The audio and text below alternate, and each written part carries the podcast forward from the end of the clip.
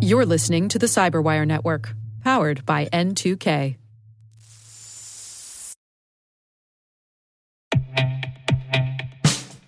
And now, a message from Cyberbit. Mastering cybersecurity is like mastering a sport. You build muscle memory through rigorous practice, then you train as a team to foster cohesion while operating under pressure. Like athletes, cybersecurity professionals thrive on hands on simulation. But traditional courses, certifications, and open source labs won't build you a winning team. You need Cyberbit. Cyberbit offers a hyper realistic simulation environment for your SOC, IR, and C suite to refine your skills, all using the market leading SIMs, EDRs, firewalls, and WAFs they use every day. Cyberbit is offering Cyberwire listeners a free live fire exercise. Sign up your team now at cyberbit.com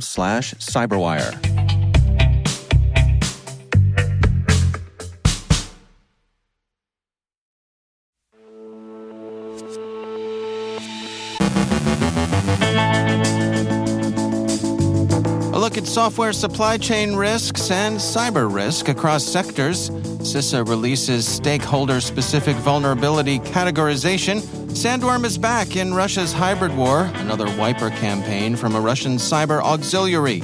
Malek Ben Salem from Accenture has thoughts on future proofing cloud security. Rick Howard previews the latest CSO perspectives. And the Australian Federal Police say they know who hacked Medibank.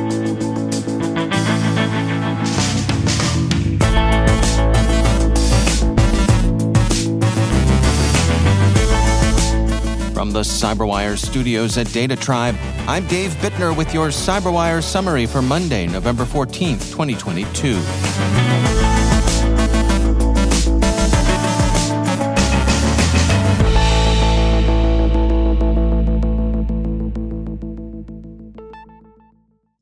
Reuters reports that thousands of smartphone applications in Apple and Google's online stores contain computer code developed by a technology company Pushwoosh. A number of users, among them the U.S. Centers for Disease Control and Prevention, thought that Pushwoosh was based in Washington, when in fact its operations are centered in Russia. CDC has now removed the software from seven of its apps. The software also appeared in at least one mobile app used in the U.S. Army. The Army removed it this past spring. Reuters says there's no evidence that Pushwoosh collected or reported sensitive data to the Russian government, but as a Russian company, it's obligated by law to cooperate with the authorities on demand. Pushwoosh's founder denies the company misrepresented itself as being anything other than a Russian business. So it's an a priori risk, but the story is interesting insofar as it suggests the complexity of software supply chains and the difficulty in ensuring their security. Moody's this morning published a look at cyber risk across various sectors. While most sectors are seeing trends toward decentralization, more remote access, and of course, further digitization of their operations, not all are equally exposed. The report states critical infrastructure sectors like electric, water, and other utilities have the highest risk exposure and a growing reliance on digitization, but make up only a small share, about 3.5% of overall rated debt. That risk doesn't mean these sectors are relatively poorly protected, but rather that the consequences of a successful attack could be severe and widespread. The report concludes as of now, the sectors facing the lowest threat exposure happen to be the least digitized coal mining, construction, oil field services, and paper and forest products. And as organizations in recent years have accelerated their move to digitized processes, information systems, and networks, that transformation potentially leaves a door open for opportunistic hackers.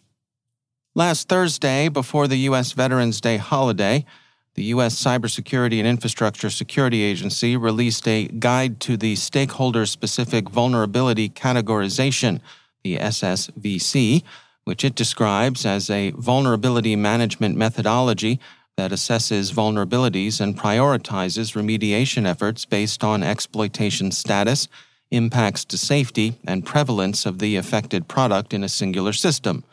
The SSVC is expected to provide important context organizations can use for vulnerability management. Eric Goldstein, Executive Assistant Director for Cybersecurity at CISA, outlined the agency's goals in establishing the SSVC. It fits into CISA's three part approach to improving vulnerability management, Goldstein explained. First, we must introduce greater automation into vulnerability management, including by expanding use of the Common Security Advisory Framework. Second, we must make it easier for organizations to understand whether a given product is impacted by a vulnerability through widespread adoption of vulnerability exploitability exchange.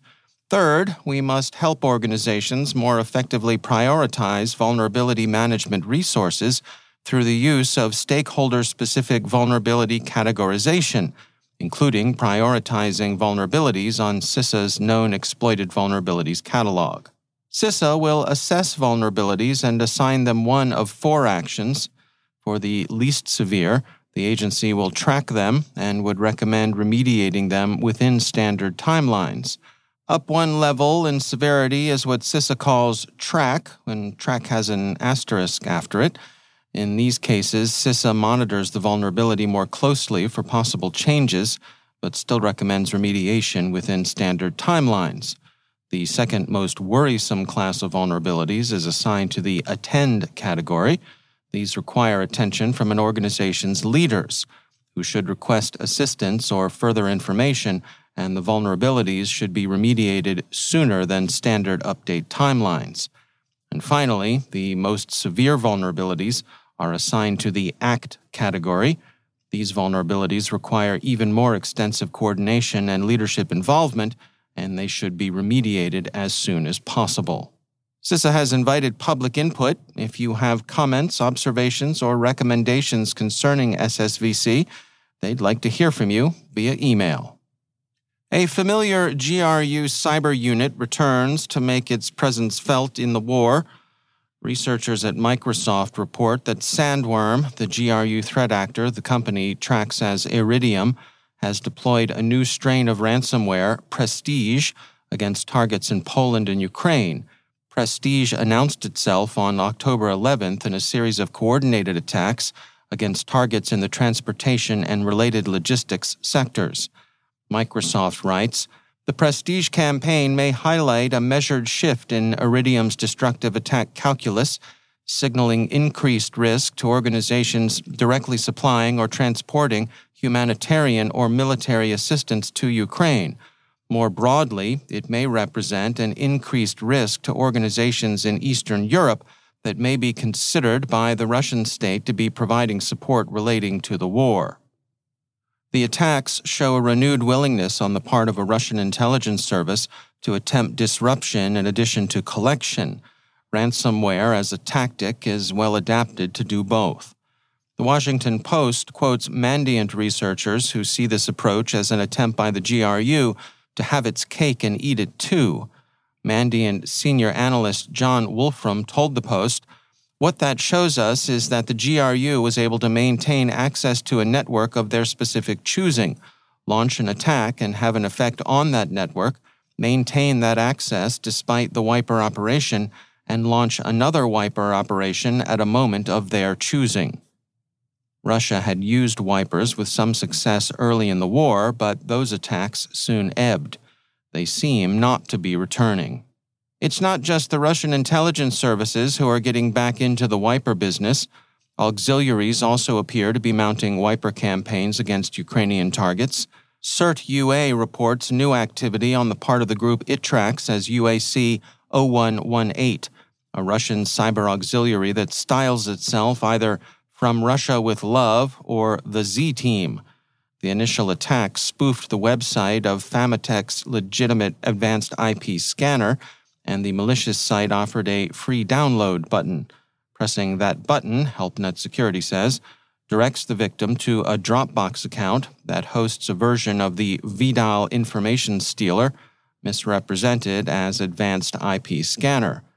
The final stage of the attack deploys a recently developed version of Somnia ransomware.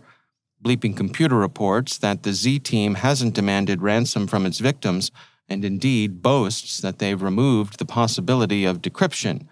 So, this series of Somnia infestations should be regarded as a wiper attack. CERT UA observes that Z Team used other resources obtained in the criminal to criminal market, notably the services of at least one unnamed initial access broker, and so the connection between cyber warfare and the criminal underground continues.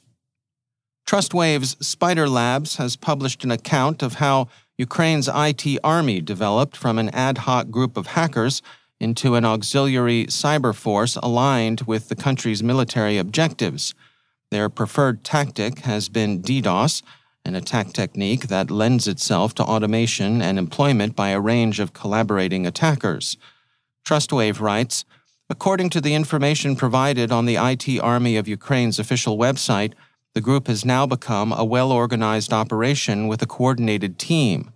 So, auxiliaries seem to have found a role on both sides in the present hybrid war. And finally, the hoods who hit Medibank with a ransomware attack are preparing to up the ante by releasing more stolen information, but the police may be getting closer to them. According to TechCrunch, the Australian Federal Police say they know the individuals responsible for the ransomware attack and consequent data breach at Medibank. The AFP hasn't publicly named them, but it has said they're criminals located in and operating from Russia. Other reports have associated the threat actors with the allegedly defunct REvil criminal organization. AFP Commissioner Reece Kershaw had a message for the criminals, stating, we know who you are, and moreover, the AFP has some significant runs on the scoreboard when it comes to bringing overseas offenders back to Australia to face the justice system. For its part, the Russian embassy in Canberra expressed disappointment that the Australians haven't asked for the help of the Russian authorities. The embassy said Friday for some reason, this announcement was made before the AFP even contacted the Russian side through the existing professional channels of communications. We encourage the AFP to duly get in touch with the respective Russian law enforcement agencies.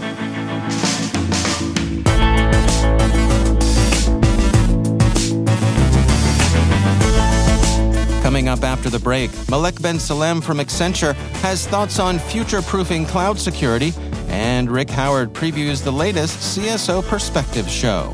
Stick around.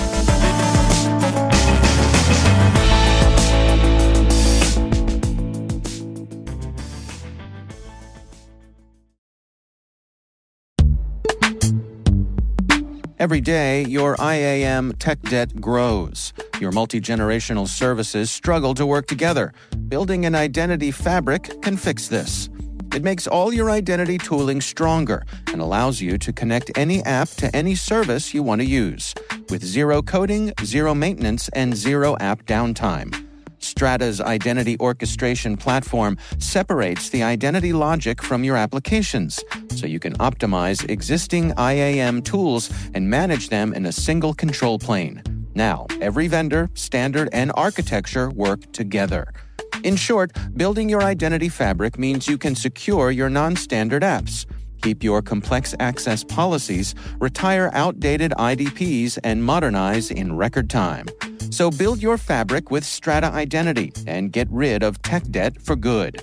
Visit strata.io slash cyberwire, share your identity priorities, and receive a pair of AirPods Pro. Offer valid for organizations over 5,000 employees. Connect today at strata.io slash cyberwire.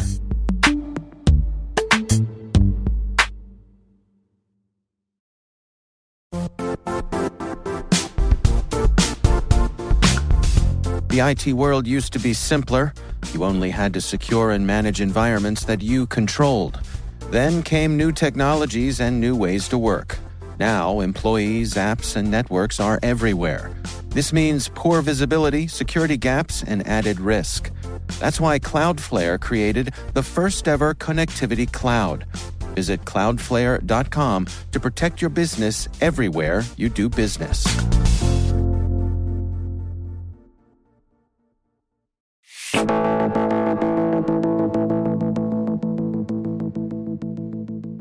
And joining me once again is Rick Howard. He is the CyberWire's Chief Security Officer and also our Chief Analyst.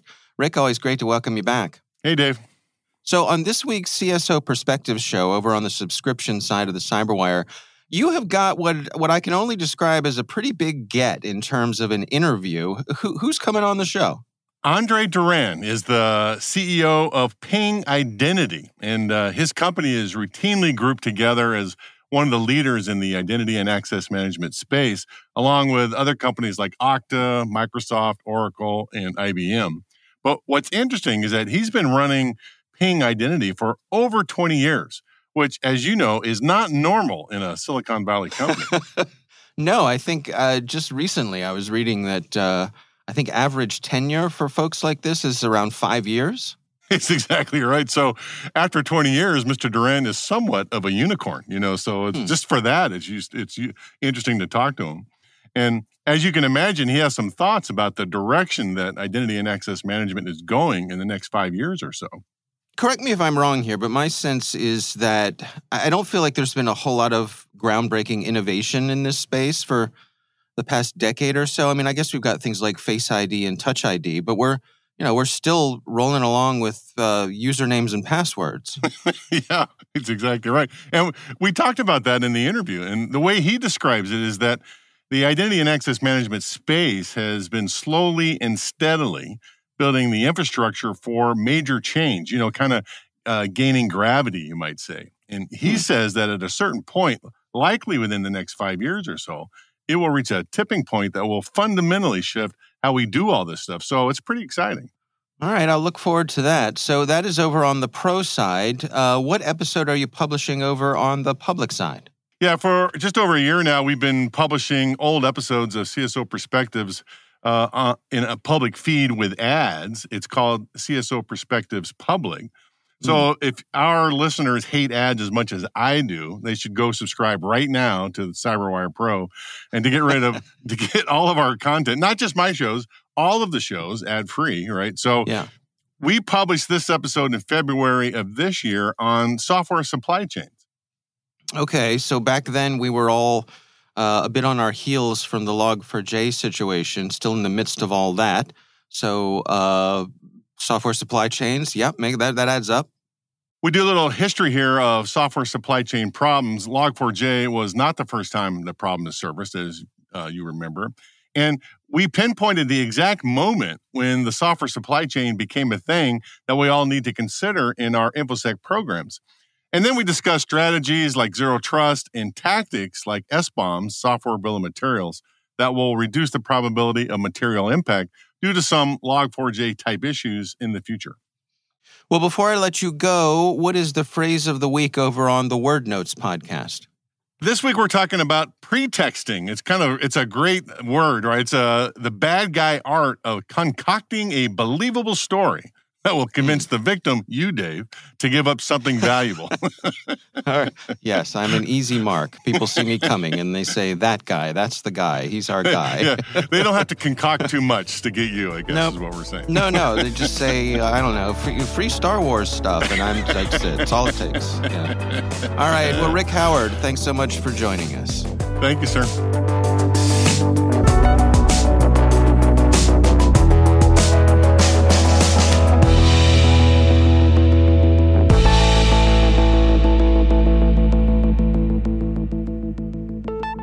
And I'm pleased to be joined once again by Malek Ben Salem. She is the Security Innovation Principal Director at Accenture.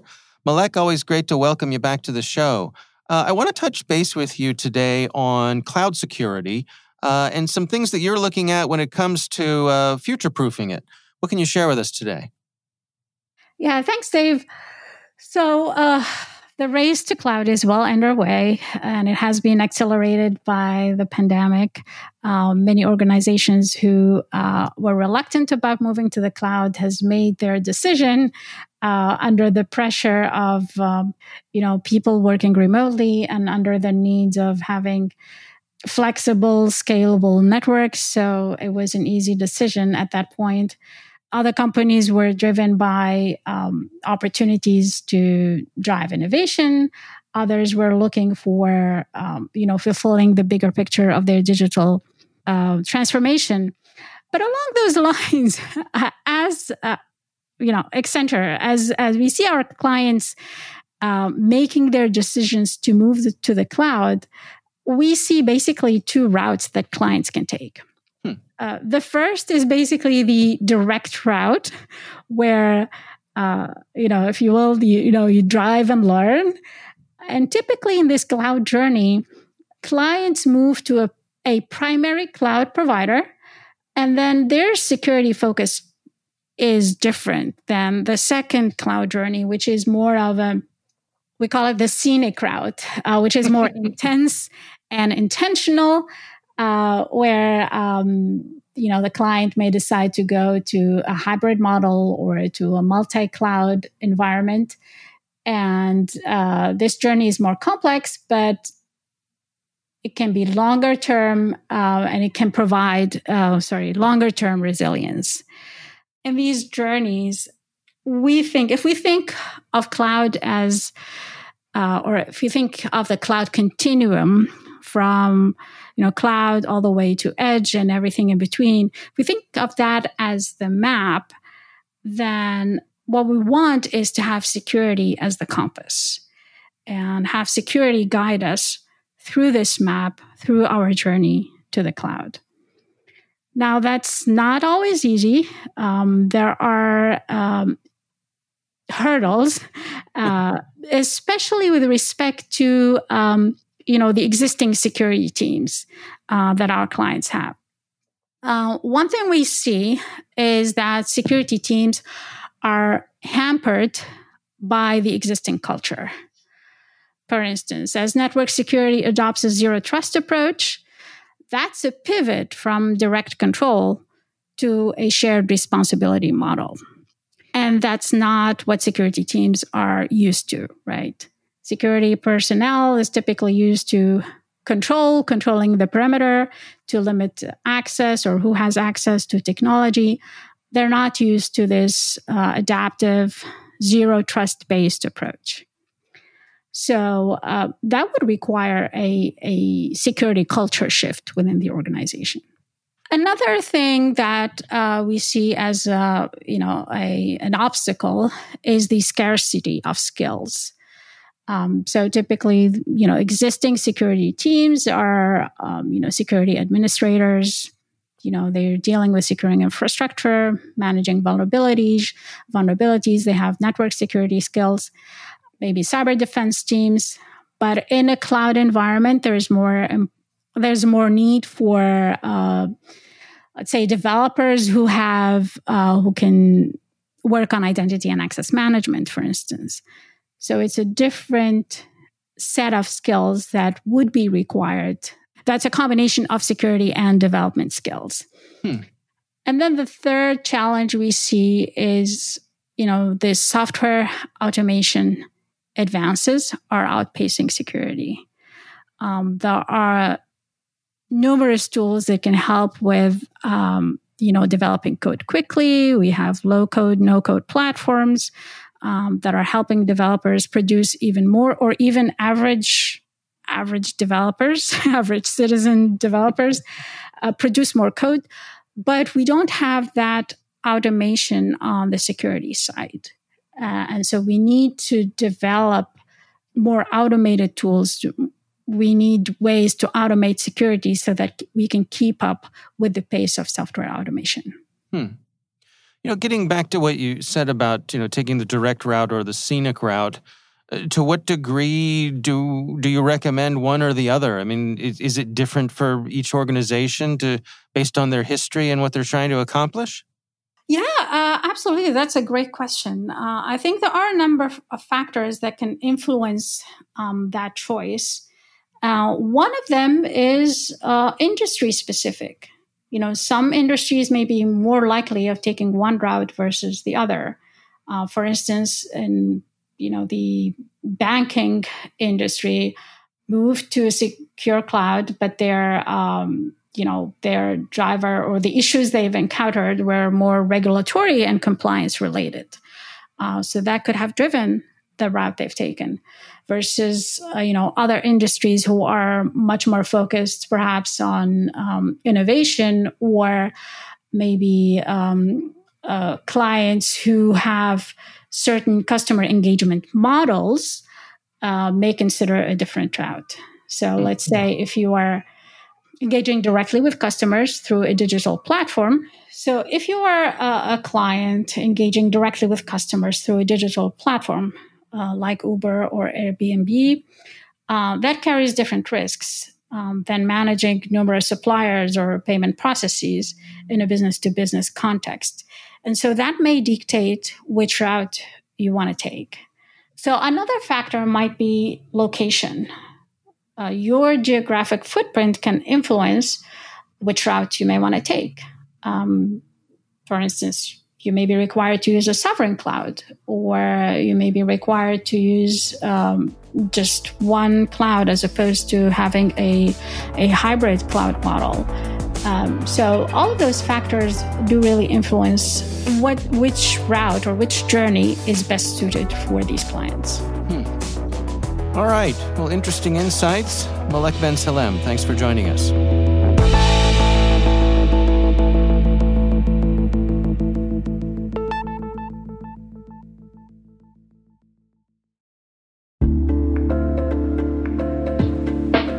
Are lengthy security reviews pulling attention away from your security program? With the largest network of trust centers, Vanta can help you streamline security reviews to win customer trust, save time, and close deals fast. Proactively demonstrate security by showcasing key resources like your SOC 2 or ISO 27001 and provide real time evidence for passing controls. And when a security questionnaire is required, Vanta takes the first pass for you. Visit vanta.com slash cyber to take a self-serve tour. That's vanta.com slash cyber.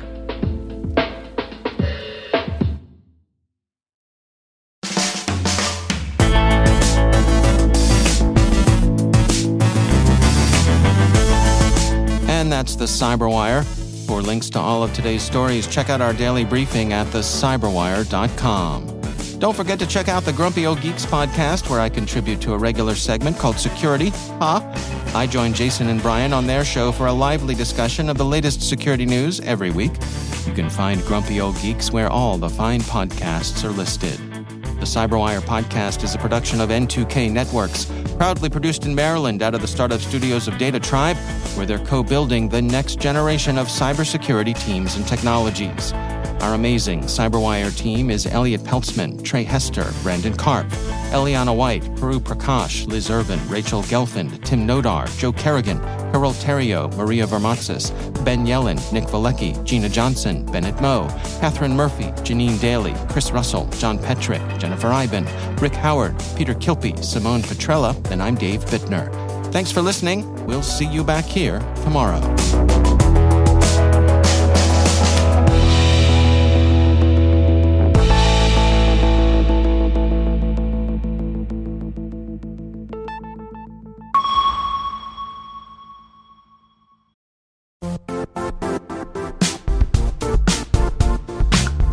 And now, a word from our sponsor, Zscaler, the leader in cloud security.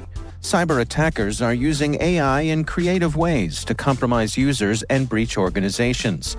In a security landscape where you must fight AI with AI, the best AI protection comes from having the best data. Zscaler has extended its zero trust architecture with powerful AI engines that are trained and tuned by 500 trillion daily signals. Learn more about Zscaler Zero Trust Plus AI to prevent ransomware and AI attacks. Experience your world secured. Visit zscaler.com slash zero trust AI.